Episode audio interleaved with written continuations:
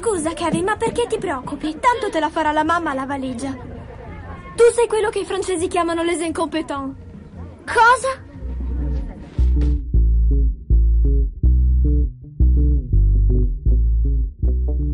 Ciao gente, episodio 27 degli incompetenti, il podcast di cinema che non le manda a dire. Io sono Andrea Basti, come ci sono come sempre Francesco Ignola. Ciao, ciao, ciao. E Lorenzo Bertolucci. Non le mandiamo a dire. Allora, i cinema sono, stanno morendo, i film non escono più, ma noi sopravviveremo, con, magari ci riconvertiamo, non lo so, di cosa vogliamo parlare, di cucina, di cosa... Di arredamento. La mia più grande Ognuno parla di tre cose diverse. Esatto, io parlo di gin tonic, ogni puntata un gin diverso. Però Bric- guarda, lo sto, pe- però lo sto bevendo io il, g- il gin in questo momento. Oh, bravo, te lo invidio. Io sto È bevendo uno una tisana slow tristissima. Ma in cosa lo stai bevendo? Dentro una coppetta mestruale? Dentro- Cos'è? Sì, esatto. È molto Scusate più per, per l'umorismo triviale dei miei colleghi, io mi dissocio da queste cose. Perché i tuoi colleghi? Io solo... È un bicchiere molto piccolo, tutto È un bicchierino di liquore vietnamita. molto bello. Allora, eh, questa puntata quindi se non- nessun film che è presente attualmente in sala, ma molte cose tra Netflix e dintorni. Come al solito facciamo gli interessi delle grandi aziende che ci pagano per fare questa cosa. Ci siamo Partiamo sistemati, con- no? Noi. Sì, sì, noi siamo a posto, la seconda ondata non ti temo.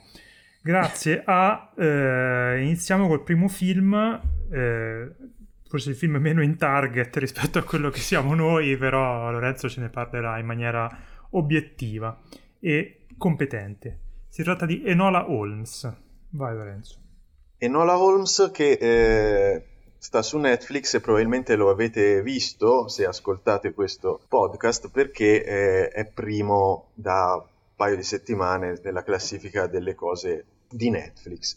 Anche immagino perché è una cosa davanti a cui si possono mettere i figli quando sono in quarantena già dopo due giorni di scuola ed è una cosa che i genitori tutto sommato possono guardare senza voler morire dopo 40 minuti. Io personalmente ho voluto morire dopo un'ora e un quarto, ecco, non, non di- non prima, eh, in questo film che, eh, come tutti i vostri amici saggi vi diranno quando voi lo criticate, è un film per ragazzi, dovete mettervi alla entrare nell'ordine di idee e non giudicare tutto tra- attraverso le vostre lenti vecchie, ru- rugose di eh, maschi vecchi che blaterano come i, i due Muppet dal, da- dal palco di roba che non gli compete.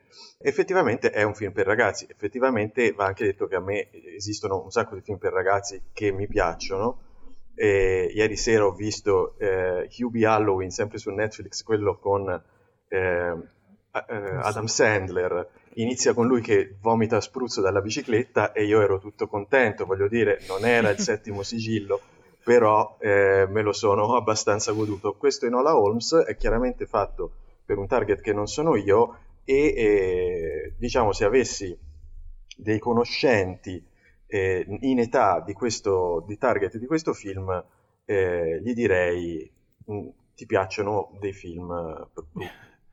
Ma qual è il target di questo, Il target di questo, questo film? di questo film, eh, diciamo, è l'idea eh, che eh, la dirigenza, eh, mega dirigenza della, eh, chi è, della Warner Bros. che ha eh, ordinato questo film, l'idea che essi hanno delle ragazzine, eh, diciamo, preadolescenti, più o meno dell'età di, di Millie Bobby Brown, che è la protagonista di questo film. Eh, quindi siamo noi adatti a giudicare un film fatto per le ragazzine tratto da una serie di romanzi eh, gialli eh, per young adult, eh, per ragazzi po- potrei anche dire, Ehm, e che quindi eh, non leggeremmo perché non, non fa, non è nel nostro target di età.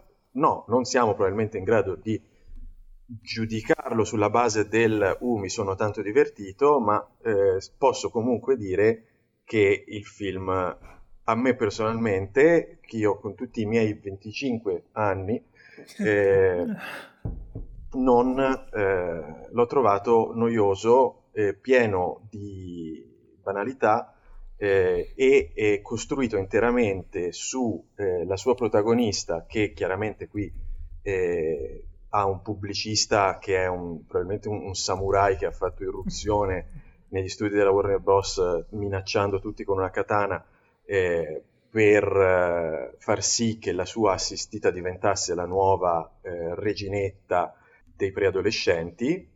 Millie Bobby Brown, che è comunque è carismatica e brava e simpatica, il giusto, mm. eh, viene sempre inquadrata in primissimo piano, eh, fa un sacco di faccette a, da, all'infinito e come tutti i vostri tutte, quelle, tutte le persone che l'hanno visto hanno detto non fa altro che rivolgersi direttamente allo spettatore. Inserite qui la vostra battuta sulle quarte parete sfondate preferita, ne abbiamo, ne abbiamo lette infinite su, su, Facebook ultimamente, in un, in un, tentativo veramente smaccato, smaccatissimo di eh, ammiccare sempre al giovane spettatore o alla giovane spettatrice eh, e farsela amica. in modo da far diventare appunto Millie Bobby Brown boh, la, la, la Dora de Explora oh, dei de, de preadolescenti. Tutto questo eh, in una storia gialla che lascia il tempo che trova e che è bel, un bel 25 minuti troppo lunga, imbocca sempre col cucchiaino tutto quello che eh, il giovane spettatore o la giovane spettatrice deve pensare, perché te lo dice lei, eh, c'è una scena abbastanza esemplare in cui eh, dopo aver ripetuto 81 volte che le crinoline e i vestiti con i corsetti dell'epoca vittoriana sono un modo per costringere la donna e che quindi lei è contraria a queste imposizioni scomode della società, soprattutto della società maschile, e, e, non si metterà mai un vestito di questo tipo, infatti lei è tutta vestita sportiva e ovviamente eh, c'è anche una parte in cui eh, finge di essere un maschietto per uh, scappare da un collegio assai rigoroso che vuole eh, limitare la sua creatività, la sua voglia di libertà, gestito da Fiona Shaw, che avete senz'altro visto in, in, in Killing Eve. Lei eh, a un certo punto però si trova costretta per diciamo mimetizzarsi nella società a eh, indossare uno di questi abiti e ci dice apertamente, guarda in macchina e dice lo faccio perché devo e perché mi devo camuffare, è una cosa che voglio fare io, quindi non preoccupatevi, non mi sono sottomessa a queste regole. Nel caso in cui eh, giustamente probabilmente sono annotazioni aggiunte da Netflix dopo il caso Cuties, eh, quando ci sono delle cose che eh, non siamo sicuri di capire soltanto dalle immagini dalla trama e dalle indicazioni di sceneggiatura al 99%, facciamo in modo che ce lo dicano anche in faccia, così il giovane spettatore non viene traviato e, e, e siamo tutti contenti e non perdiamo un sacco di soldi. Eh, c'è Superman che fa Sherlock Holmes e non, non, mi sembra il caso di aggiungere altro non è il più, non è più Christopher Reeve quindi. Christopher Reeve c'è Christopher Reeve Ragazzi, e... è Henry Cavill diciamo.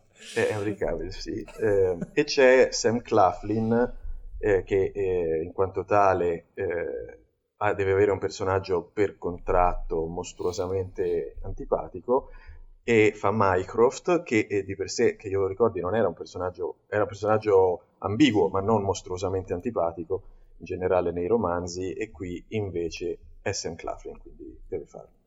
eh, e poi in, uno, in una rocambolesca colpo di follia di stunt casting la madre eh, vittoriana pazzarella è Elena Bonham Carter. Eh, chi l'avrebbe mai detto? Secondo me vive in vestiti vittoriani. Vive in vestiti vittoriani circondata da... Pro... Probabilmente cioè, sta ancora con Tim Burton lei.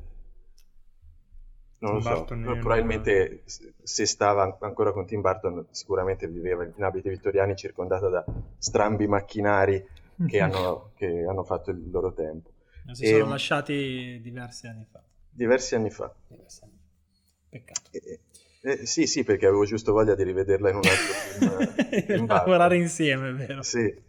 E, boh, questo discorso senza capo né coda che ho fatto finora vi fa capire quanto poco interesse io riponga e abbia riposto in questo Enola Holmes, del quale, che, che peraltro ho visto, credo, appena uscito, quindi sono quasi tre settimane, me lo sono completamente dimenticato.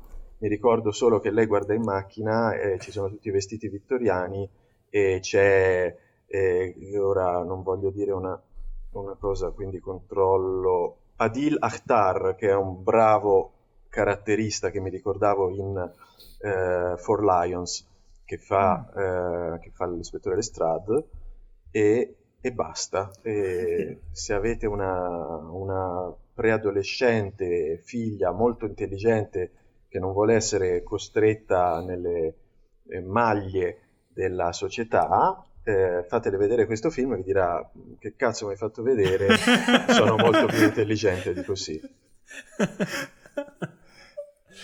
Bravo, aggiungere qualcosa a questa disanima. Tra l'altro, cioè, ti ricordi molte più cose di quanto me le ricordi io. Guarda, sei stato sì, effettivamente, sorprendentemente preciso. Molto ah. lucido. No, io mm, sono d'accordo con la Tanto questo film, se non ricordo male, l'abbiamo visto senza metterci d'accordo tutte e tre nello stesso momento. Sì, per farvi capire com'è la nostra vita sociale. esatto, la nostra vita sociale. mandandoci, mandandoci, commenti asincroni. Sì. Ma tu sei arrivato a quella scena in cui lei guarda in macchina e dice... Perché non ce ne sono altre, quindi esatto. abituati. Allora, io quello che voglio dire è che Millie Bobby Brown è il, è il, in questo film è il tipico caso di attrice protagonista che tiene su la baracca veramente da sola perché è, è, è, se voi provate a immaginare, se l'avete visto, provate a immaginarlo senza di lei, cioè con una, una persona meno appunto carismatica, meno capace di bucare la quarta parete ehm, o con una delle quattro, eh, non sta veramente quasi niente in piedi secondo me.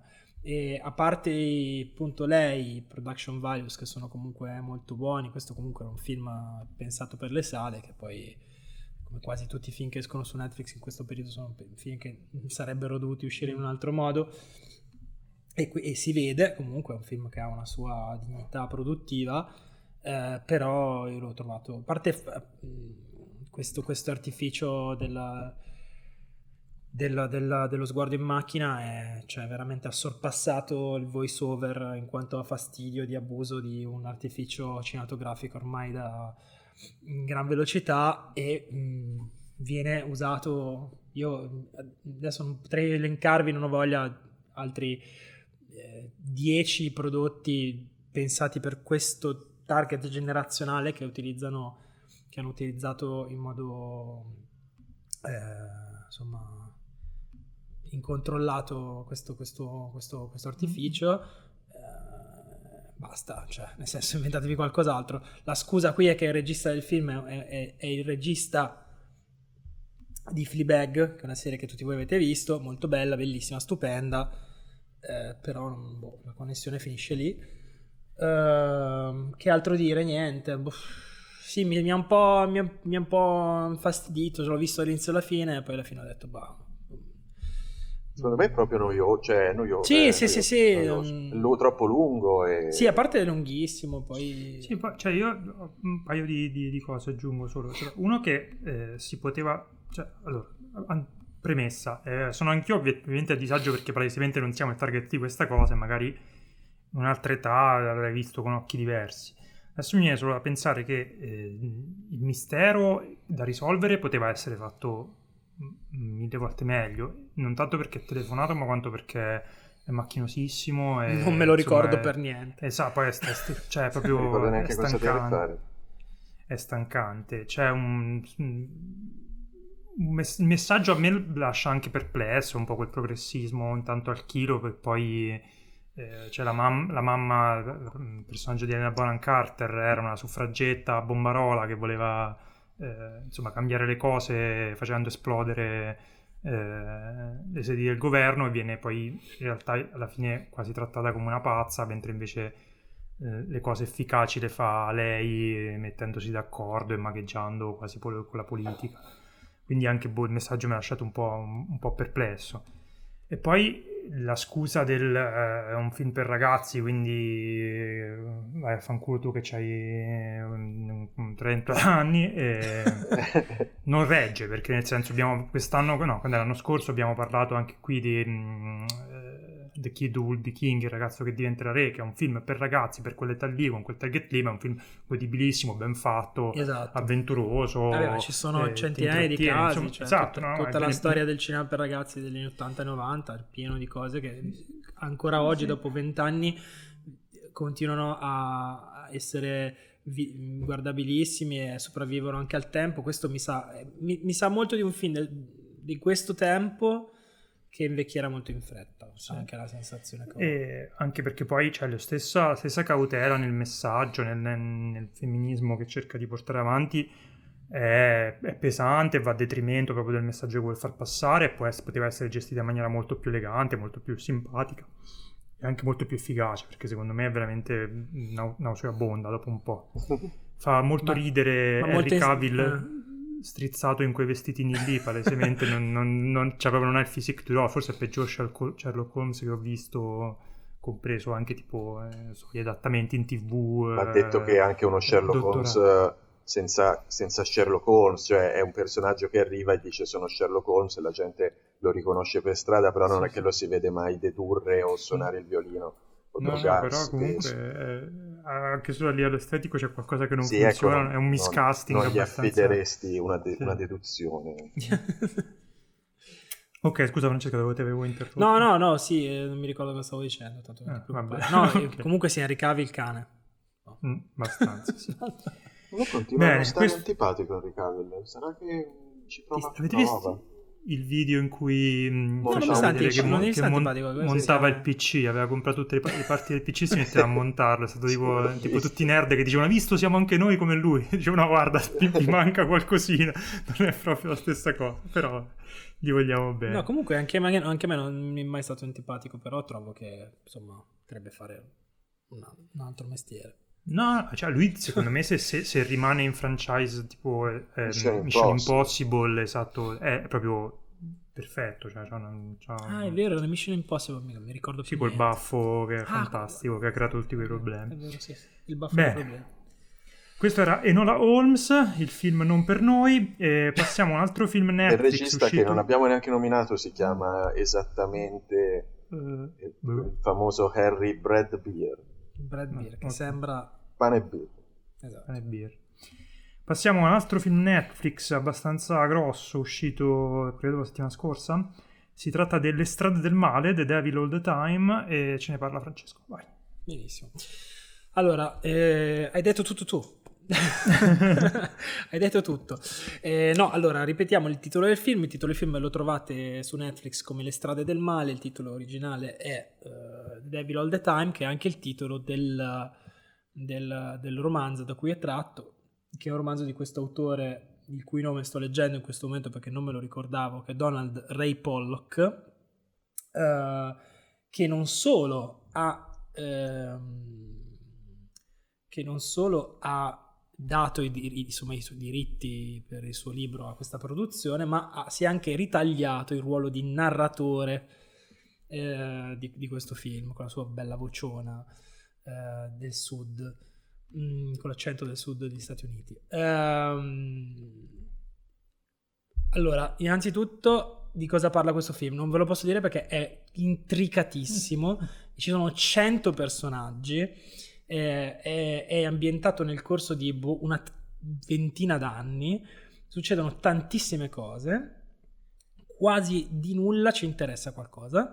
Uh, e ha, eh, la cosa che salta più all'occhio di questo film è il cast che è abbastanza impressionante nel senso che sono dei, degli attori uh, messi insieme c'è un cast molto interessante c'è Tom Holland che insomma conosciamo per, per tante cose tra cui Spy, gli ultimi film di Spider-Man c'è Bill Skarsgård che era insomma Hit, c'è um, eh, Mia, Vasikowska, in realtà ha un ruolo abbastanza piccolo però importante nel film, e poi c'è soprattutto Robert Pattinson, eh, che è il motivo per cui la gente sta vedendo questo film, si sta interessando a questo film, che in caso contrario sarebbe probabilmente finito nel dimenticatoio insieme a decine di altri titoli di Netflix. Uh, è una storia ambientata uh, in questo buco in Ohio che si chiama uh, Knockem Stiff, nonostante il, tit- il, nome suoni come un nome inventato, è un posto realmente che esiste realmente del- ed è il posto da, do- da cui viene l- l'autore del romanzo, Pollock, ed è un... In- insomma, un io non so come sia il libro, non l'ho letto. Il film dà l'idea di quei grandi romanzi americani che affrontano mille temi con mille personaggi ambientati in questa America che sa di America, puzza di America, eh, con le foreste, le cittadine, la gente sporca. Succedono un sacco di cose, c'è un po' di guerra, un po' di serial killer, c'è un po' di religione, un gran mischiotto di temi, eh, preti cattivi eh, molto confusionario. Eh, secondo me è un film che, a cui manca proprio una direzione, un fuoco, una, una, una messa a fuoco di, di, quello che succede. Eh, nelle singole parti ci sono delle cose interessanti, c'è questa coppia di, di,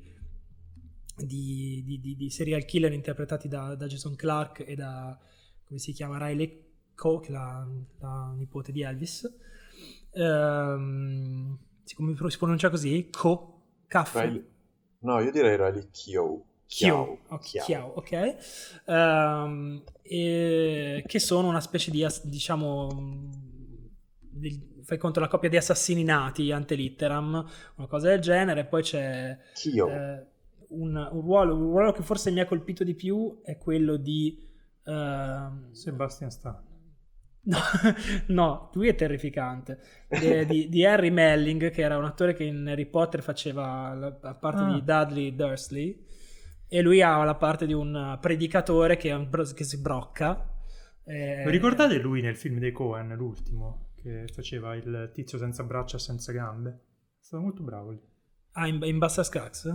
Sì. No, non me lo ricordavo. Ho un po' dimenticato quel film. Ehm, e lui ha la parte di questo, di questo, predicatore che sbrocca, in realtà è solo nella prima parte del film e fa parte ancora della premessa, ha una premessa lunghissima questo film di un'ora, un film abbastanza lungo. Eh, e poi dopo succedono un sacco di cose, io mi sono veramente cioè, abbastanza annoiato più che altro perché eh, è un film che ha delle grosse potenzialità, che sono quelle che ho descritto, sono le potenzialità del, di, di, un racconto corale che affronta mille, mille temi però secondo me è fatto in modo un po' poco, eh, poco efficace. E la cosa che salta più agli occhi, salta, che, non, che ricorderemo di più di questo film, eh, è probabilmente la performance di Robert Pattinson perché è sul sottilissimo confine tra eh, fare benissimo e fare troppo. Ci mette un accento esageratissimo, con una vocetta assurda, in più un ruolo estremamente sgradevole perché è un prete che... Eh, che adesca, adesca, abusa di una ragazza per quando lei gli dice guarda aspetta un bambino lei gli dice oh non ti ho mai toccato questo è il concetto poi succedono cose un po' insomma, la cosa prende una piega molto più molto più tragica di come ve la sto descrivendo, descrivendo io. Comunque è un film di una pesantezza micidiale eh, indigeribile però dai, alla fine per il resto tutto bene. Eh, no, guarda, io sono, sono un attimino... Quindi cioè, mi, mi, viene da dire tipo non, sono arrabbiato, sono deluso, capito? Tipo, sì, ma sì, anch'io, esatto, esatto sì. Perché comunque cioè, si vede che c'erano eh, dei temi e delle potenzialità molto belle che rimangono assolutamente inespresse. Non so se forse avrebbe trovato una sua forma in una serie tv, magari, non lo so. Insomma, è un racconto veramente con un respiro enorme. Comunque il periodo mi pare che sia dalla, guerra de, dalla, prima, dalla seconda guerra mondiale alla guerra del Vietnam. Quindi, sì, insomma, sì, esatto, esatto. Parla un po' di, di, di, di questa, cioè c'ha diversi temi, c'ha l'idea della violenza insita nella storia americana sì. e nel, nel, nel, ciclo di violenza da cui non, riesco, non riesce a uscire e la società e il, il singolo con la violenza che si trasmette dai padri ai figli parla tantissimo di religione, la religione è vista come una forza che insomma tiene unita però... Ehm, corrompe mh, anche. Ah, esatto, avvelena proprio la, la, la vita delle persone sì. e, e, gli eventi che succedono. E comunque eh, riesce in qualche modo a essere super deprimente, nero, pessimista, così, però poi a non azzeccarlo mai bene questo tono perché ha come delle- de- degli inserti un po' da commedia nera non riuscita, poi è un po' fiacco, non ci crede mai veramente. Quindi è, cioè, ti lascia qualcosa, cioè rimani, ci sono alcune sequenze proprio che sono molto pesanti e molto forti, però non riesci bene a capire cosa ti stia dicendo e dove voglia andare a parare perché sta dicendo troppe cose tutte insieme e soprattutto ha questa struttura ehm, che è per certi versi quasi un po' tarantiniana in cui mette, de- mette degli inserti e ti fa vedere come quel personaggio che hai visto lì è arrivato in quella scena, quindi torna indietro e ti fa rivedere la sua Però sono tutti... mm, non sono molto organici, cioè sono molto... se- Senti quasi il- la, la scrittura dietro, è molto macchinoso come, Sì. come costruzione del racconto. Non aiuta quello che dicevi tu, l'autore che ci ha messo la voce fuori campo, che è veramente tanto presente, Sì, tanto pesante, Troppo, troppo, tanto didascalica e insomma un po' pesa. Ed è un peccato perché poi, come dicevi tu, un cast della Madonna, eh, tra- cioè, comunque l'occhio del regista c'è, sono valori produttivi alti. Cioè, è un film che non mi, mi sarebbe forse piaciuto di più visto al cinema perché comunque ha un, Sì. un gusto estetico, c'è una bella pasta, è in pellicola, insomma, è, è proprio un, un film bello da vedere. Però poi non proprio, sono quelle cose che proprio non funzionano, non girano, non, non- non partono e non riesci poi mai a tirarti dentro. Sì, io, io ho avuto la sensazione che il legame col romanzo, che ripeto appunto non ho letto, però è un tipo di romanzo che possiamo, cioè, possiamo immaginare anche. Sì, e, è e- un e- Philip e vedendo, Roth, e- e eh, vedendo il, fi- esatto, vedendo il film poi sappiamo anche come è scritto, visto che ci sono Mm. interi pezzi di libro che vengono recitati in voiceover. Ehm, il rapporto col romanzo sia, l'abbia un po' limitato forse anche in Mm, live- mm. a livello di editing proprio della, della narrazione. Per esempio il personaggio che citavi tu il personaggio di Sebastian Stan eh, non- mm, nonostante abbia un significato simbolico a un certo punto nel film perché è un poliziotto qui si parla mh, si parla del rapporto tra del- dell'influenza che ha che hanno le, le- le figure di autorità eh, all'interno della società americana, quindi non solo la religione, ma in questo caso anche la legge, diciamo, quindi serve in qualche modo simbolicamente questo personaggio di Stan a un certo punto. Però se tu avessi eliminato totalmente il suo personaggio, avresti risparmiato un quarto d'ora di film e Mm. non avresti perso niente. Cioè, proprio però prendi e lo togli. Mentre invece ci sono altre cose che... Però il film è tutto un po' così, tutti i, pezze- tutti i pezzetti, anche scene, scene mm, madri, tre o quattro cose che sono veramente... ti colpiscono, ma non riescono a...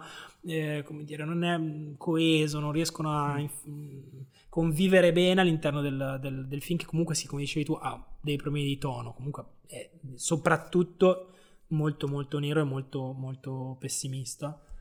E, e sì, e- e la cosa della guerra che non ho citato, hai hai ragione tu, perché eh, il finale è proprio...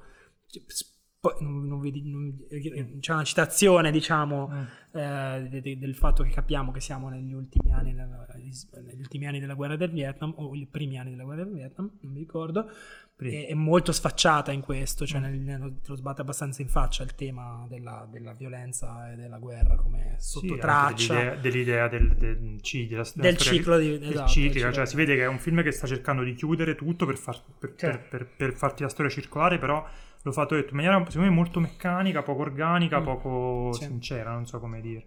Mm. Bene, questa era Le strade del male, è su Netflix e sempre su Netflix c'è ehm, Dick Johnson is Dead, non credo che ci sia il titolo in italiano. chiami Johnson è morto, è così. Sì, ah, Sì, così sì. di Johnson è morto, non l'avevo visto. ok. Chi è questo Dick Johnson? È il padre della regista documentarista Ki- Kirsten Johnson, che- di cui io avevo visto solo Camera Person, che è un, film, un documentario meraviglioso, tra l'altro, se non l'avete visto io ve lo consiglio molto, molto, molto.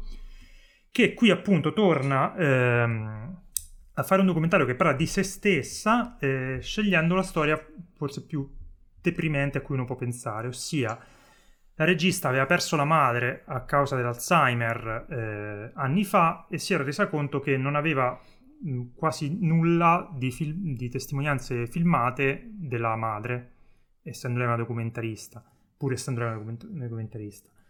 Nel momento in cui il padre anche inizia a manifestare i primi segni dell'Alzheimer, eh, allora decide di, di dedicargli questo film, che è programmatico già dal titolo, Dick Johnson is Dead, racconta lo sviluppo della, della malattia del padre, il rapporto con, con, con, con lei, con i suoi amici, con, con la sua vita, la, la vita che ha avuto il padre,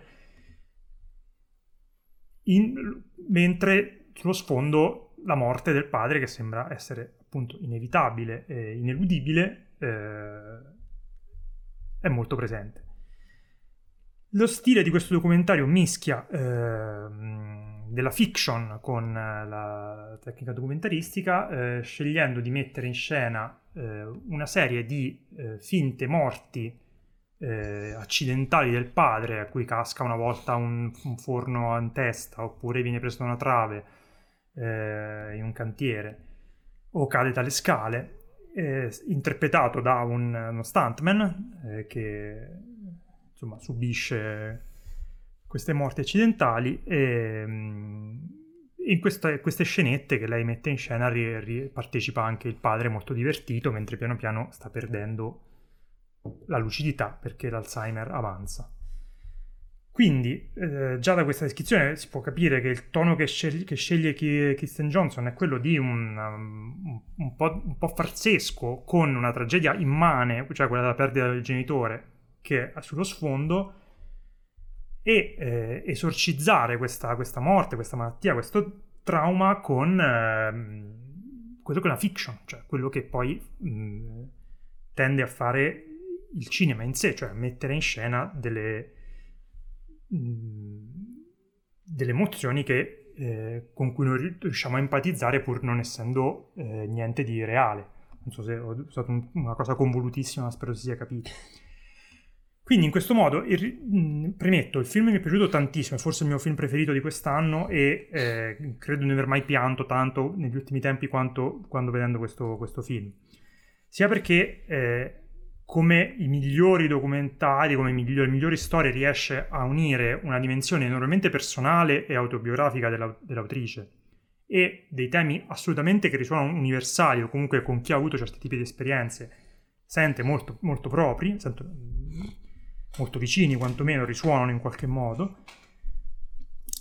e sia perché eh, è, un, è, un, film che ha una, quasi una funzione che per me è stata molto catartica, molto liberatoria, molto, cioè questo, questo, esorcismo che lei mette, mette, in scena di queste morti del padre, eh, mette addirittura in scena un, il, il funerale del padre prima che il padre sia morto, lo fa entrare nella bara, eh, fa fare l'omelia a un suo amico, insomma, no, non è che l'omelia, vabbè, il discorso funebre al, al suo amico. Il suo amico che non e, la prende benissimo. Che non l'altro. la prende benissimo. E soprattutto anche considerando il tipo di malattia che il, il padre ha, cioè l'Alzheimer, eh, con la perdita di memoria e il progressivo ehm, non riconoscere più, non ricordarsi più le cose, non riconoscere più le persone attorno a sé. E quindi anche quest- immagino che per lei questa cosa sia anche servita perché nel momento in cui eh, stai perdendo tuo padre eh, per l'Alzheimer è come se tuo padre st- sta morendo prima di essere morto.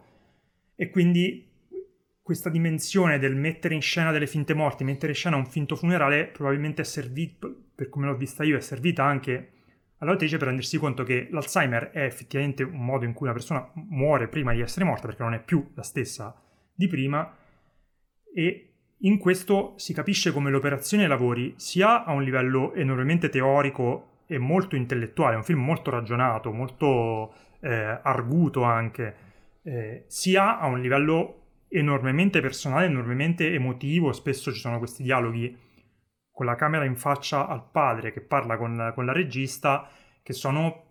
Cioè, ti, sembra, ti senti a disagio perché ti sembra di stare eh, spiando dei momenti estremamente intimi. E il film, come riesca eh, a gestire questi due registri, è qualcosa che io non mi spiego. Lo fa in maniera incredibile e profondamente commovente, però senza mai abbandonarsi al pietismo, sia perché il personaggio del padre, pur non essendo una persona particolarmente mh, degna di nota, e questa secondo me è anche la, la gran, una de, delle, delle, grandezze di questo film.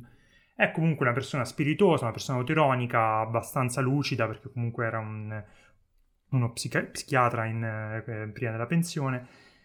Eh, riesce a scherzare su di sé, sulla sua morte, su queste morti che vengono messe in scena, mentre vedi che piano piano, man avanti il film, il suo, la sua lucidità, il suo rapporto con con le cose che gli circondano inizia un po' a, a sbarellare, a disallinearsi e, e, e, quindi percepisci anche tu questo progredire della malattia eh, come lo sta, sta, probabilmente vivendo la, la, regista. Insomma, tutto questo pippone scordinato per dire che è un film stupendo, eh, bellissimo, che se siete appassionati di stare malissimo, piangere e ripensare alla morte e alla famiglia, ai legami, a tutto che finisce, eh, potrebbe fare per voi, ma secondo me è interessante anche come eh, film più teorico, più sulla forma del documentario, perché appunto in questo continuo rapporto tra eh, fiction e, e, messa in scena all'interno del documentario, secondo me riesce anche a dire qualcosa delle, de, degli, dell'enorme potenzialità di questo, di questo format che eh, per forza di cose è un po' tenuto eh, ai margini della, del cinema, ecco. Quindi eh, per me è un bel film. non so se si è capito, insomma, mi piace molto. Non so, Lorenzo, vuoi dire qualcosa tu? Eh, io volevo dire una cosa, ora non voglio creare scompiglio. Eh, io non sono sicurissimo che lui abbia l'Alzheimer. Io credo che stia invecchiando solo e, e abbia, inizi ad avere problemi cognitivi, ma non necessariamente seri come l'Alzheimer. E lui, più di, lui alla fine del film ha 86 anni e, e perde lucidità, perde io avevo letto sì. demenza che avevo interpretato come Alzheimer. Non necessariamente. Però, non so. però sicuramente lui, eh, ovviamente, è, è, è, la vecchiaia, essendo così in là con l'età... No, no, no, c'ha l'Alzheimer, oh, ah, cazzo, io, okay. io sono pazzo. Sì, sì, sì, sì, c'ha l'Alzheimer. Ok, comunque, eh, essendo così in là con l'età, eh, lui, non so nemmeno se il film lo spunto parta da, da, una sua diagnosi o semplicemente parta dal fatto che lui è vecchio e lei lo vede comunque invecchiare, indipendentemente dal, dal fatto che poi dopo faccia quelle eh sì, però lo, lo lega molto alla cosa della madre. Assolutamente, assolutamente, anche perché della madre ha solo eh, una breve serie di filmati in cui lei sta già molto male, c'è uno stadio di Alzheimer sì. avanzatissimo. Eh, a cui non vediamo mai arrivare il padre in realtà, che è sempre a una, diciamo, semipresente anche alla fine. Sì, e... la cosa del padre viene raccontata in modo più, diciamo, meno clinico, cioè sì, più... a parte, sì. una, a parte una, una, visita in cui gli viene fatto è... il test, il test, diciamo, quello Il test che hanno fatto a Trump, tra l'altro, non so ecco. se, se, avete seguito le notizie, ma a Trump fatto, devono fare dei test Cognitivi. Per, no, per, per, cognitivi ogni tanto era, c'erano proprio le stesse domande. No, comunque, cioè, a me mi sembra che all'inizio, adesso non vorrei dire una puttanata, ma cioè, inizia con la diagnosi del padre. Mm.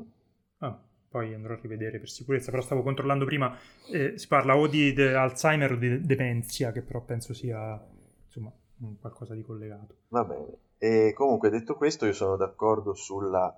Eh, il film eh, molto molto bello, eh, non so bene perché non mi abbia colpito emotivamente tanto quanto te, l'ho ammirato spesso più eh, per il coraggio che ha nel raccontare certe cose in un certo modo e soprattutto eh, il, la completa eh, complicità di questo anziano signore però molto intelligente che eh, un po' perché eh, vuole molto bene alla figlia, la seconda, eh, un po' perché effettivamente sembra divertirsi anche lui mm. a, a, inscenare la sua stessa morte e, e, e questa complicità tra padre e figlia eh, crea eh, una, una narrazione e un tono sempre sul filo della, della commedia quasi mi viene da dire, eh, nel raccontare però eh, ovviamente le, le, cose più eh, de- disarmanti eh, possibili e inevitabili. Il, eh, non, non, non pesco, non mi sembra di sparare molto fuori dal bersaglio dicendo quasi una commedia perché queste morti finte inscenate sono proprio, eh, come dire, grottesche, anche ridicole volutamente nel loro, nel loro eh, nella loro buffonaggine. E, e, e, ci sono dei momenti in cui si ride anche molto, soprattutto eh, quando il padre inizia a, eh, oscillare un po' tra il fastidio per queste situazioni sempre più ridicole in cui viene messo e comunque la buona volontà nel farlo e la, e la figlia con coraggio direi eh, si rende conto eh, che eh, il padre eh, ormai vecchiotto dice cose anche un po' sconclusionate ma buffe e non, non lo nasconde, non è che ti eh, racconta o mostra le cose in modo da farti sentire in colpa se, eh, ne ridi. Sì, se, se, vedi il buffo anche in, in, questa, in questa situazione, così come forse la speranza è quella di vedere il buffo anche, o comunque un, un lato meno disperante anche nella vicenda reale, oltre che in quella messa in scena.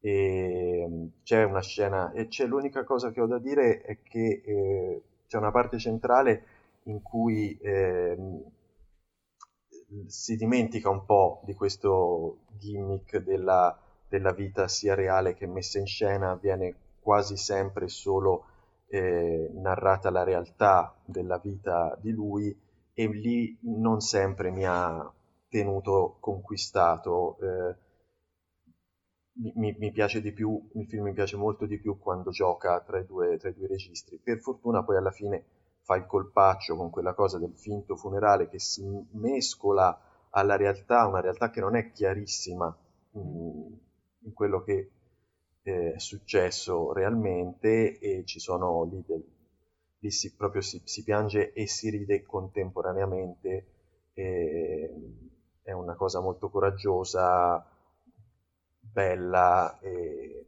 insomma, a, avercene di, di, figlie così che ti fanno andare via così.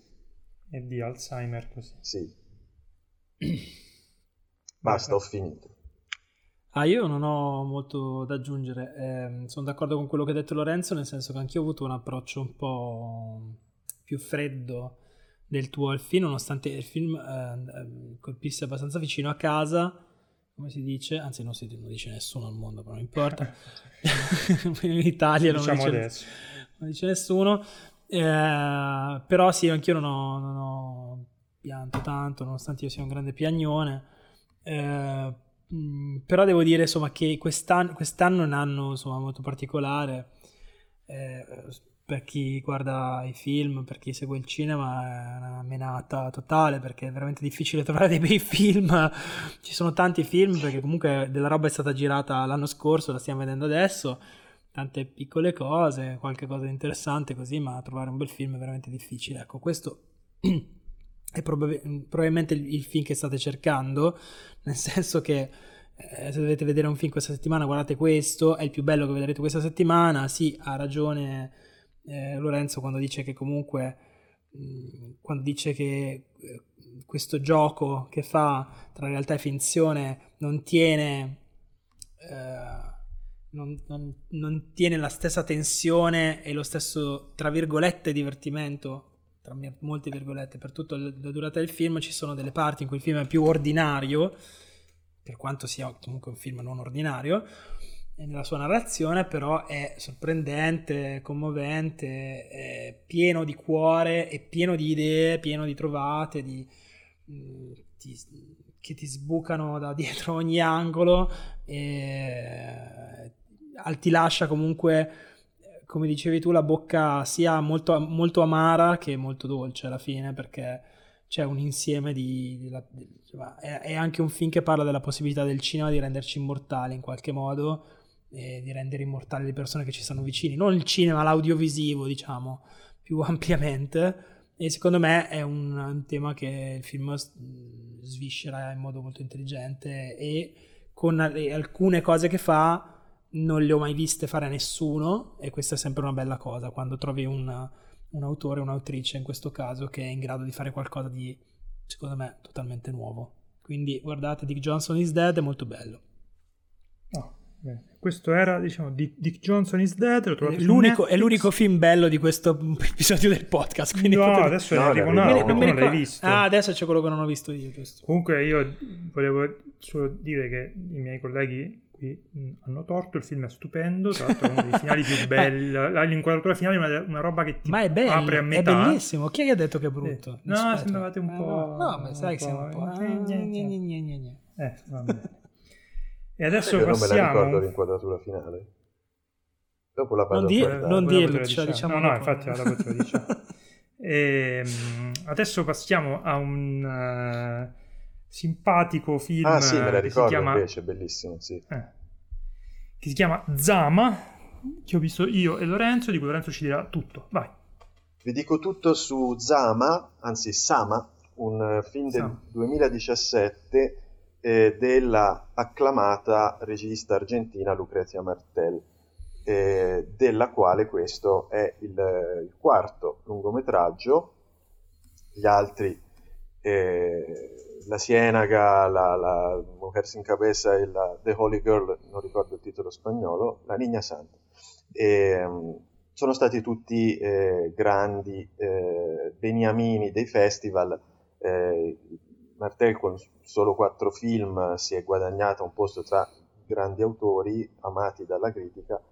E, Io ho letto la Stanley Kubrick argentina. Sì, secondo me è falsissima come cosa, Mm. E anche riguardo al, a questo film qui che è stato chiamato un po' in causa Kubrick, secondo me zero, però Sì, sono d'accordo. Mm. Eh, però eh, è comunque eh, un bellissimo film tratto peraltro da un romanzo argentino di Antonio Di Benedetto che trovate anche in Italia, edito da Minimum Fax. Il, ehm, la storia di Sama, di Sama è questa, c'è Don Diego de Sama che eh, alla fine del XVIII secolo un funzionario eh, di basso rango, eh, funzionario della, della corona spagnola, eh, che è di stanza da un tempo immemorabile e in una zona eh, dell'impero, nella, più- nella periferia più periferica dell'impero, è, eh, nella- nell'attuale Paraguay, che già adesso è tipo il, la Rovigo del, del Sud America, e, e- e se ne sta lì eh, a guardare di base l'acqua che, che scorre nel fiume e a fare cose senza senso che per un eh, padrone che è dall'altra parte del mondo, che non sa neanche che lui esiste, e lì c'è solo sudore, zanzare, indios che vengono o soggiogati, schiavizzati o eh, si fanno i cavoli loro malcelando disprezzo nei confronti di questi che sono venuti qui, eh, malattie eh, e le- una, tutta una serie di etichette di corte che potrebbero avere un senso al Palazzo Reale di, di Madrid, ma che nel Paraguay sono eh, completamente assurde.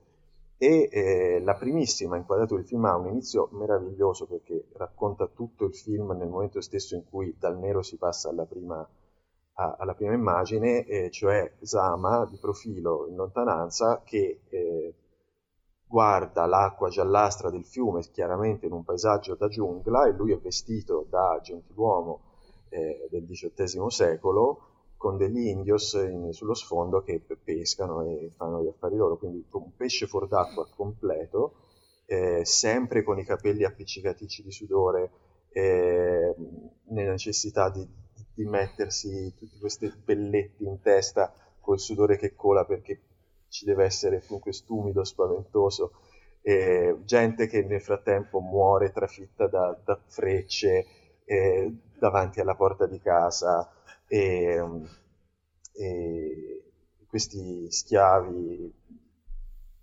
vestiti come cioè, an- anch'essi uo- insomma persone di, di colore di, di etnia chiaramente non europea a a cui sono state messe eh, come a de- dei giullari delle parrucchine con i riccioli bianchi e giacchette colorate eh, in questo ambiente.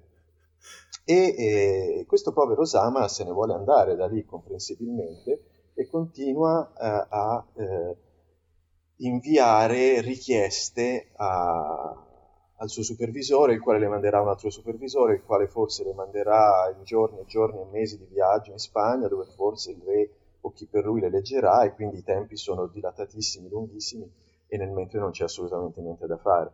E lui, oltretutto, eh, è un personaggio eh, eh, vessato da questa situazione, non abbastanza eroico da, da ergersi al di sopra di questo, da vincere questa situazione con il suo carattere, ma abbastanza meschino da essere comunque una merda con eh, i suoi sottoposti e con eh, gli schiavi, ovviamente, che passano il grosso del tempo eh, sullo sfondo di inquadrature perfettamente costruite, eh, precisissime, perfette, eh, in cui succede sempre qualcosa di assurdo che contrasta con eh, la perfezione eh, della, dell'inquadratura e la, la, ricchezza dei vestiti, delle parrucche, il forbire, il, il parlare forbito, eccetera. Sullo sfondo c'è sempre eh, qualcuno che, che, si sciacqua o questi, questi schiavi che eh, muovono questi grossi ventagli per sventolare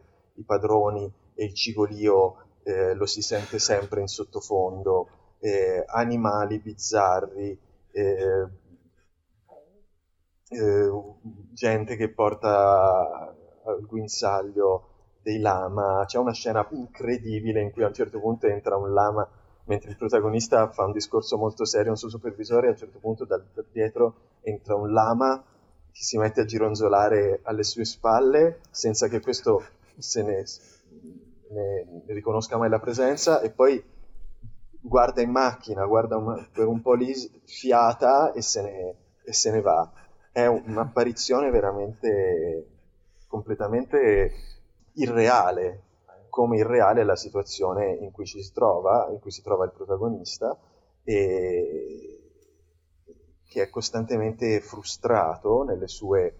Eh, lui vuole solo andarsene, non ha ambizioni di carriera, vuole solo andarsene da lì, e costantemente frustrato, c'è gente che viene punita eh, per insubordinazione e viene mandata in punizione dove lui avrebbe voluto andare, che è comunque via da lì, e poi gli piace una tipa e viene costantemente frustrato anche in quello. È veramente più, più lo si guarda e più sembra un episodio di eh, Super Fantozzi, il, il, l'episodio di Super Fantozzi meglio diretto eh, che, che, possa immaginare, però c'è questo rapporto con i superiori. Eh, ci sono situazioni grottesche, tipo quella in cui eh, lui oltretutto viene spedito, eh, viene buttato fuori dal suo ufficio e lo portano in un alloggio talmente pidocchioso e brutto che hanno paura di entrarci anche gli indios e lì veramente quando lui entra sudatissimo, oltretutto c'ha anche la diarrea, entra in questa, manca, manca solo la voce fuori campo che parla, era la temutissima pensione Celso, dove anche gli indios temevano di entrare. E c'è questa... No, non, non, veniate a... non guardate il film pensando di, di, farvi un sacco di risate come un film di fantozzi, ma è, diver- è una eh, laconicissima eh, statica, frustrante, mh, mm, disperante commedia dell'assurdo, questo sì. E gli ultimi 20 minuti eh, sono un po' eh, sono molto diversi rispetto al resto del film perché esasperato lui cerca di prendere in mano la sua vita agendo cioè eh, facendo quella che crede essere la cosa giusta visto che non riuscirà mai ad andarsene eh, si partecipa a una spedizione avventurosa eh, che eh, diventa, lo porta, ora non sto a entrare nello specifico, però eh, diciamo non va benissimo e, dimostrano ancora una volta di più quanto sia lui che i suoi compari eh, spagnoli, i suoi co- compari coloni eh, siano completamente inadatti al mondo in cui eh, in cui hanno deciso, che hanno deciso di invadere e succedono un sacco di cose a metà tra, tra l'assurdo e la, l'indifferenza erzoghiana all'uomo che entra nella natura, solo che stavolta l'uomo che entra nella natura non è Klaus Kinski che pensa di esserne il, il re, ma uno che ne viene schiacciato ogni volta di più e ogni volta cerca di rialzarsi e ogni volta eh, gli va peggio. E è un film dall'andamento ovviamente molto, molto pacato, molto lento, ci sono delle situazioni che, mh, eh, irrealistiche, brutalmente irreali, e quasi oniriche, quasi deliri di lui eh, malato eh, da preda di, di, febbri tropicali. E è un film bellissimo. Eh, ha la scena di lama più bella che vedrete mai e, e, e, niente, è un film di tre anni fa che vi consiglio assolutamente di, di guardare.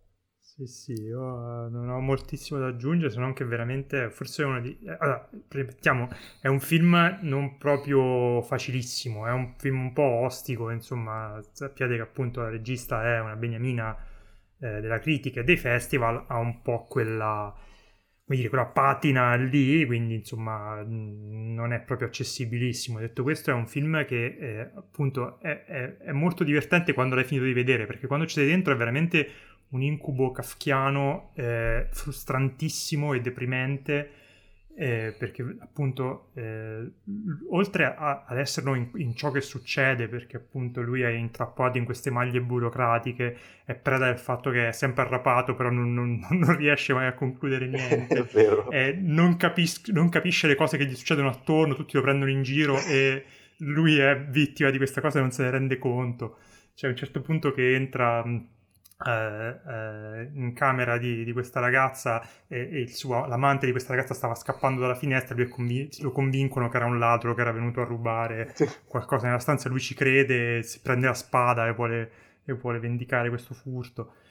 E, e soprattutto lo, lo riesce a farlo anche appunto con questi quadri, come dici tu, perfetti, eh, studiatissimi, però sono pieni, densi, tutte le, le, le, porte sono strette e basse, eh, eh, ti senti continuamente soffocare e questo eh, aumenta ancora di più la sensazione di frustrazione che ha eh, Sama, il protagonista.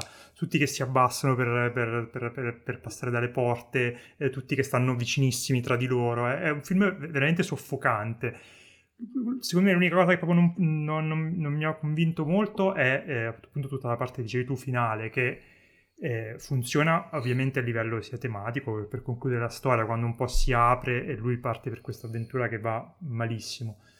Però lì perde un po' quel tono totalmente surreale, frustrante, eh, appunto kafkiano che aveva avuto fino a quel momento eh, per tirare le, fila e lì ho, ho, un po' patito un po' la lunghezza del film e un po' la, la, insomma proprio il fatto che appunto è un film un pochino ostico. Detto questo è bellissimo eh, non conoscevo questa regista se non di nome penso che adesso la insomma recuperò tutto il recuperabile perché è un film molto molto molto bello. Si chiama Sama e ve lo, con la Z Zama eh, ve lo consigliamo forte forte. Passiamo adesso Ah, Save Yourselves, vai Francesco che, che ce ne parli. Va bene. Allora, Save Yourselves è eh, un film eh, scritto e, e, diretto da una coppia di registi che sono una coppia anche nella vita vera. E credo che si siano ispirati un po' anche a se stessi per scrivere una parodia di se stessi per scrivere questo film. Si chiamano Alex Houston Fisher e Eleanor Wilson. E uh, è la storia di due, uh, chiamiamoli così, millennials, mi annoia molto questo termine, però vi farà rendere abbastanza l'idea.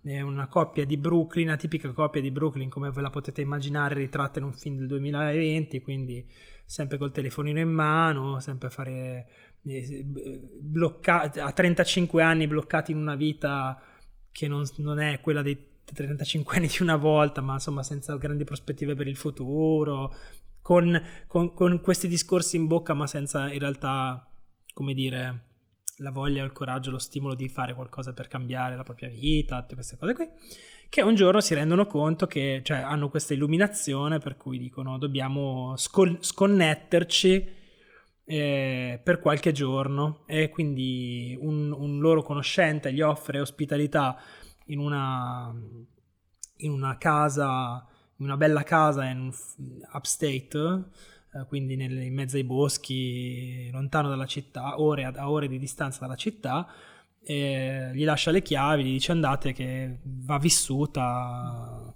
Allora la, questi due decidono di, di, lasciano un messaggio in segreteria, dicono guardate noi siamo, ce ne, andiamo, ce ne andiamo via una settimana, non risponderemo al telefono, non leggeremo le mail i messaggi,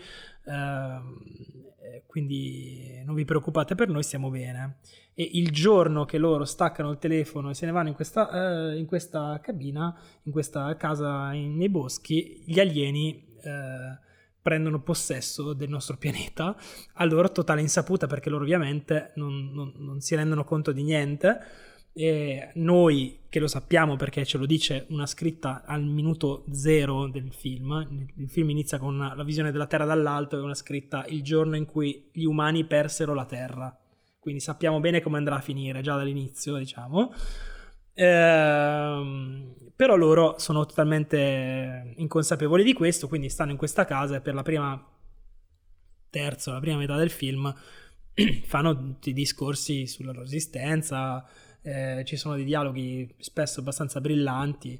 Eh, loro sono, mh, mm, eh, come dire, un po' fastidiosi, ma sono abbastanza simpatici, non sono que- il tipo di personaggio. Per esempio, uno eh, l'attore che interpreta lui, che si chiama John Paul Reynolds, viene da una serie molto bella che si chiama Search Party, dove erano questo tipo di personaggi, di questo tipo di trentenni, ma erano tutti molto antipatici e sgradevoli, mentre invece qui loro comunque sono, sono teneri, un po' fai il tifo per loro, cioè ti rendi conto che sono completamente impreparati a quello che sta per succedere, come saremmo probabilmente tutti noi, e, eh, e quindi fai, cioè, ci speri un po' che possa, che possa andare tutto per il verso giusto. Per loro ovviamente questa cosa è un po' un metaforone della loro necessità di crescere, cioè questo save yourself non è soltanto, cioè sì, nella narrazione è il salvarsi da un'invasione aliena, ma è, insomma il discorso è imparare a crescere e diventare adulti a un certo punto nella vita. Ehm, il film è una commedia piuttosto divertente, non è straordinaria secondo me, sono molto, sono molto bravi loro che comunque sono in scena per il 99% del tempo da soli, quasi sempre da soli. Eh, lei è un'attrice molto brava che si chiama Sunita Mani e lei era eh, nel cast di Glow che purtroppo ci ha, ci ha, lasciato in questi giorni, era uno dei personaggi più, che mi mm. piaceva di più tra l'altro in Glow.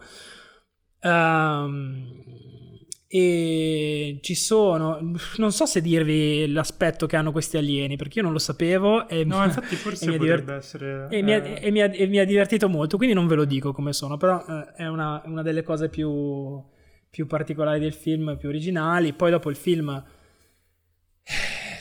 prende una piega non del tutto... Non, allora, è come una barzelletta, è come quegli sketch di Monty Python in cui loro facevano uno sketch bellissimo, poi non, non avevano la punchline e quindi passavano allo sketch successivo saltandola del tutto. Non sa come chiudere bene la cosa e quindi c'è una, c'è una conclusione che narrativamente e tematicamente è coerente con tutto quello che abbiamo visto e sentito finora.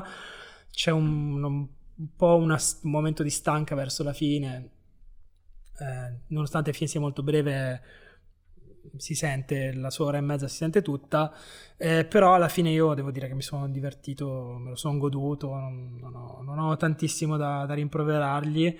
E certo per quanto mi riguarda io non, cioè, non ho avuto nessun tipo di riconoscimento, di identificazione con questi personaggi che mi sembravano ma, insomma, a me 15 anni fa magari, però Adesso voglio dire, no, no, spero, di aver superato, spero di aver superato questa spero di aver superato questa fase e di non tornarci mai più in futuro.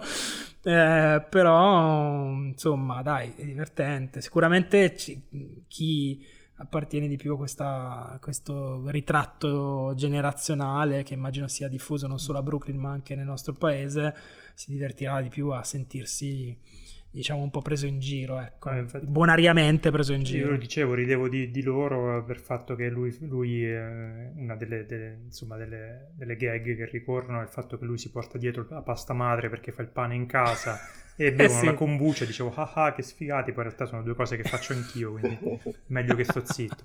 Però aspetta, allora Lorenzo, ti faccio una domanda. Sì. Allora, coppia di eh, millennial, eternamente adolescenti, che non sanno bene la vita dove sta andando, così. Che cosa potrebbe succedere che gli fa capire che, qual è la direzione dove andare, come crescere, come superare questa, questa, questa cosa? Com- Com'è che uno cresce, una coppia di millennial eh, Gli amici fanno un bloccati? figlio. No, loro, cioè praticamente trovano un figlio, un bambino a un certo Ok. punto, e quindi con quello poi si sa. Cioè, tu, tu secondo me tipo con, Vabbè, con un lancia... Vabbè, spoilerissimo. dai, eh. Con un lanciafiamme tu questo film nel finale Eh, sì. gli- ti, ti rapporti, te lo dico prima, ma un po' anch'io su questa cosa qui.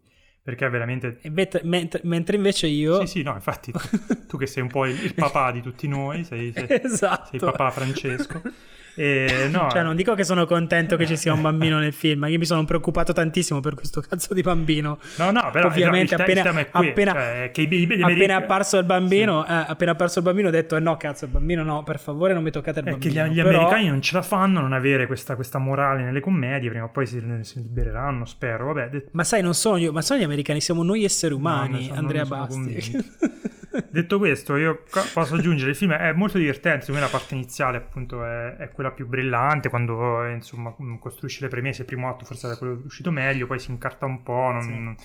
non- è, non ha proprio uno svolgimento carinissimo, non- gli alieni appunto è, è bello scoprire cosa sono, ma poi non è che facciano niente di particolare con, con, eh, con poi appunto queste, queste creature, diciamo così.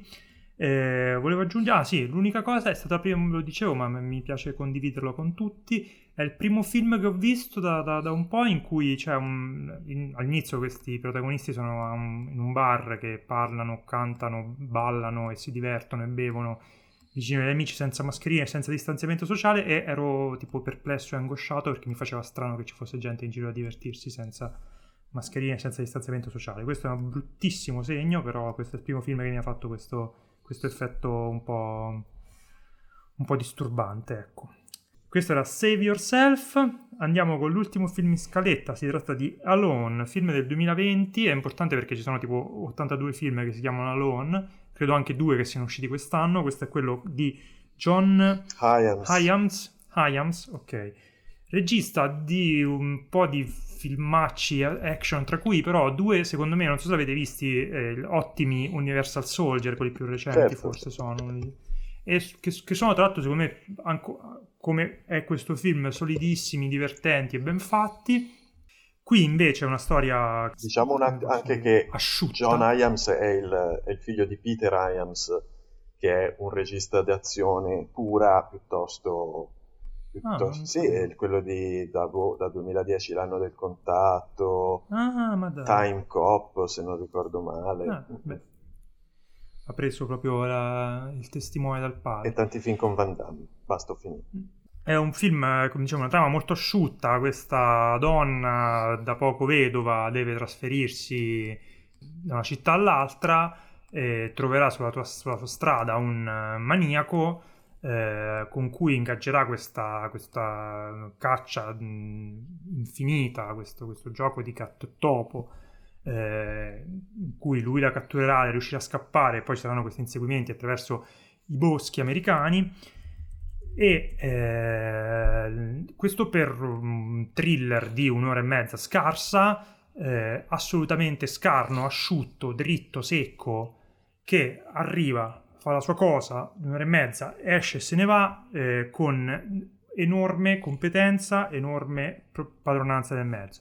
Noi una volta si diceva, perché eravamo stupidi, eh, che i registi che erano un po' poco, avevano poca personalità, erano dei mestieranti.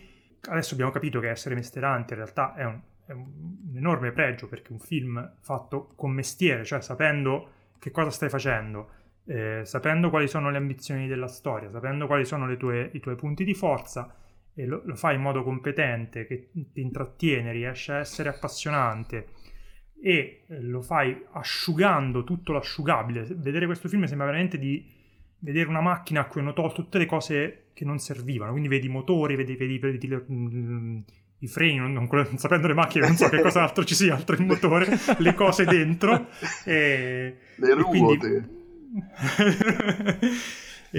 eh, che va proprio all, all, all'essenza di cos'è il thriller, all'essenza di cos'è l'intrattenimento cinematografico, lo fa con eh, delle facce mm, eh, fantastiche perché entrambi gli attori sono eh, credibilissimi, bravi non, mm, e eh, assolutamente mm, funzionano in, quella, in, quell'ottica da vogliamo chiamarla serie B, non so, vogliamo chiamarla comunque film da cassetta, quello che sia. Comunque è uno di quei film lì. Forse c'ha qualche problema, diciamo, nel secondo e terzo atto perché il primo atto è perfetto. Cioè, è come tutti i film così dovrebbero iniziare cioè che ti racconta i personaggi con tre battute, eh, mette subito l'azione sul piatto, sembra, mm, insomma, prende le, le, le, regole dell'inseguimento in macchina perché eh, sono, è questa, questa, questa mh, lotta, questo, questo, inseguimento gatto e topo inizia nell'autostrada e finisce nei boschi, eh, sembra prendere appunto alcune idee, sembra di vedere due all'inizio, e lo fa in maniera competentissima eh, e assolutamente ehm, intrattenente. Intrattenente, cioè è un film che ti intrattiene, che stai lì, eh, non, ti, non, ti, lascia mai, ti, ti, ti rimani attaccato sul, sull'orlo della poltrona. E una, per me è stata una goduria, veramente un film molto molto molto molto molto migliore di quello che mi aspettassi e che vi consiglio forte. I miei due colleghi sono meno entusiasti di me, vi spiegheranno perché. Vai Lorenzo. No, io è vero quello che dici, eh, inizia veramente bene e, ed è un film da manuale se vuoi vedere un film eh, di aperte virgolette gatto col topo chiuse virgolette il, ehm, il, il, fatto è che è talmente da manuale che uno non sfugge a qualche eh, difettuccio classico di quei film lì cioè il cattivo che fa uno o due monologhi del cattivo di troppo.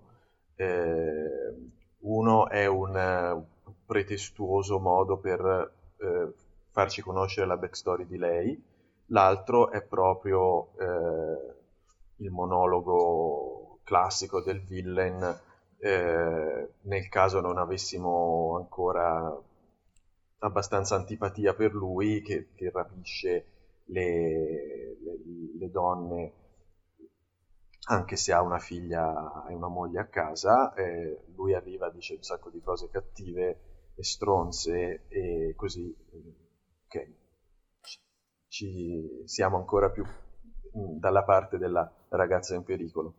E, e l'altro motivo, eh, l'altra cosa è che comunque è anche lì talmente da manuale che non eh, ci sono mai grossi dubbi su come va a finire e dove va a parare.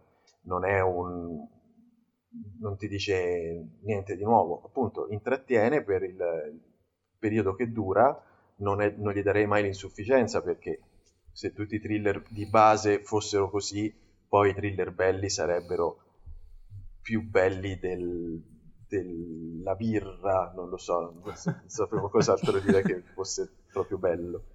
E, e quindi sì, dovrebbero, vorrei che il cinema avesse come base di partenza roba del genere su cui poi quelli bravi costruiscono altre cose, però come base di partenza va benissimo. E finisce lì, finisce come ti immagini che finisca e per carità anche quel film a live coreano, bene o male finiva come ti immagini che possa finire un film del genere, però era una minchiata e sì. questo eh, mantiene Tanto sempre... Sai che, sai che pensavo? Che tutti quelli che vedono i film per uh, dire che, che, scelta stupida che ha fatto questa, che cosa incongruente, io non mi comporterei così, questo film è abbastanza inattaccabile in quel senso, sì, nel sì, senso che anche, cioè, sì. proprio scritto in, anche pensando a quei coglioni lì e per farli stare zitti. Sì. e... sì, sì, infatti è anche molto facile da immedesimarci, sì. E... Mm lei, eh, il tipo, eh, sin dalla prima sua apparizione, è chiaramente un cattivo di un film di serie B e lei se ne accorge e gli scappa da sotto il naso più volte che può finché non diventa proprio impossibile. E quindi sì, eh, ci medesimiamo molto in lei. Eh, ripeto, poi eh, è finita lì, è come prendere un regionale, mi ha portato dove dovevo, eh, c'era, non c'era il minibar, però non mi aspettavo che ci fosse il minibar, ho preso il sono arrivato e ok, però non è che poi vado ai miei amici e dire oh ragazzi dovete per forza prendere questo regionale che è una bomba. No, è, è così, ecco. Non era in ritardo, ecco, non era in ritardo. mm. Non è vero, è il freccia rossa di intrattenimento. sì, sì. è l'italo dell'intrattenimento. Ok, voglio, voglio come citazione sul, sul DVD. sul DVD. Vai, fra. No, io niente, sono d'accordo più o meno con Lorenzo, cioè smorzare i tuoi entusiasmi il più possibile.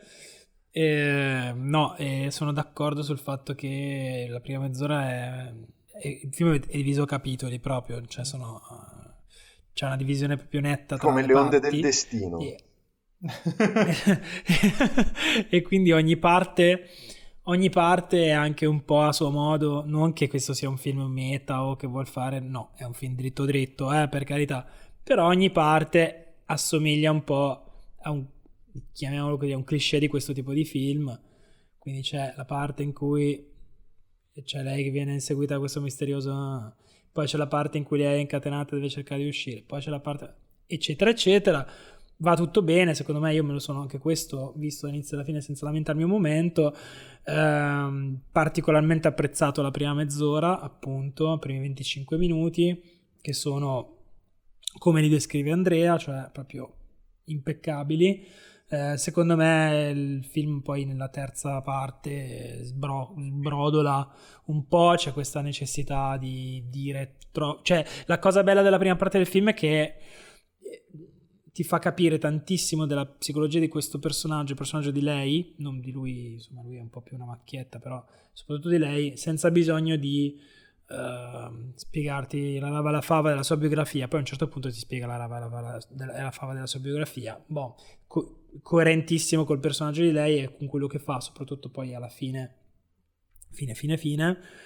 Eh, però non, non, ne sentivo il bisogno, parlare meno e Scappare di più. Scappare di più. Però sì, dai, è un bel film, me lo sono son visto molto volentieri, anzi ringrazio Basti di avercelo consigliato. Bene, questa è la puntata in cui smorzate i miei entusiasmi. Siete contenti? Ok, cons- è vero, considerate... c'è un po' questo, esatto. c'è un po' questo fil rouge. Eh, adesso eh, che ci ripenso, la Holmes era bellissima. Sei un po' l'entusiasta de- del, del, trio. Eh vabbè, sono il più giovane, sono il fanciullino del podcast. Sei un po' il nostro bambino. Esatto, ma per favore. Bene, questo era Alone del 2020.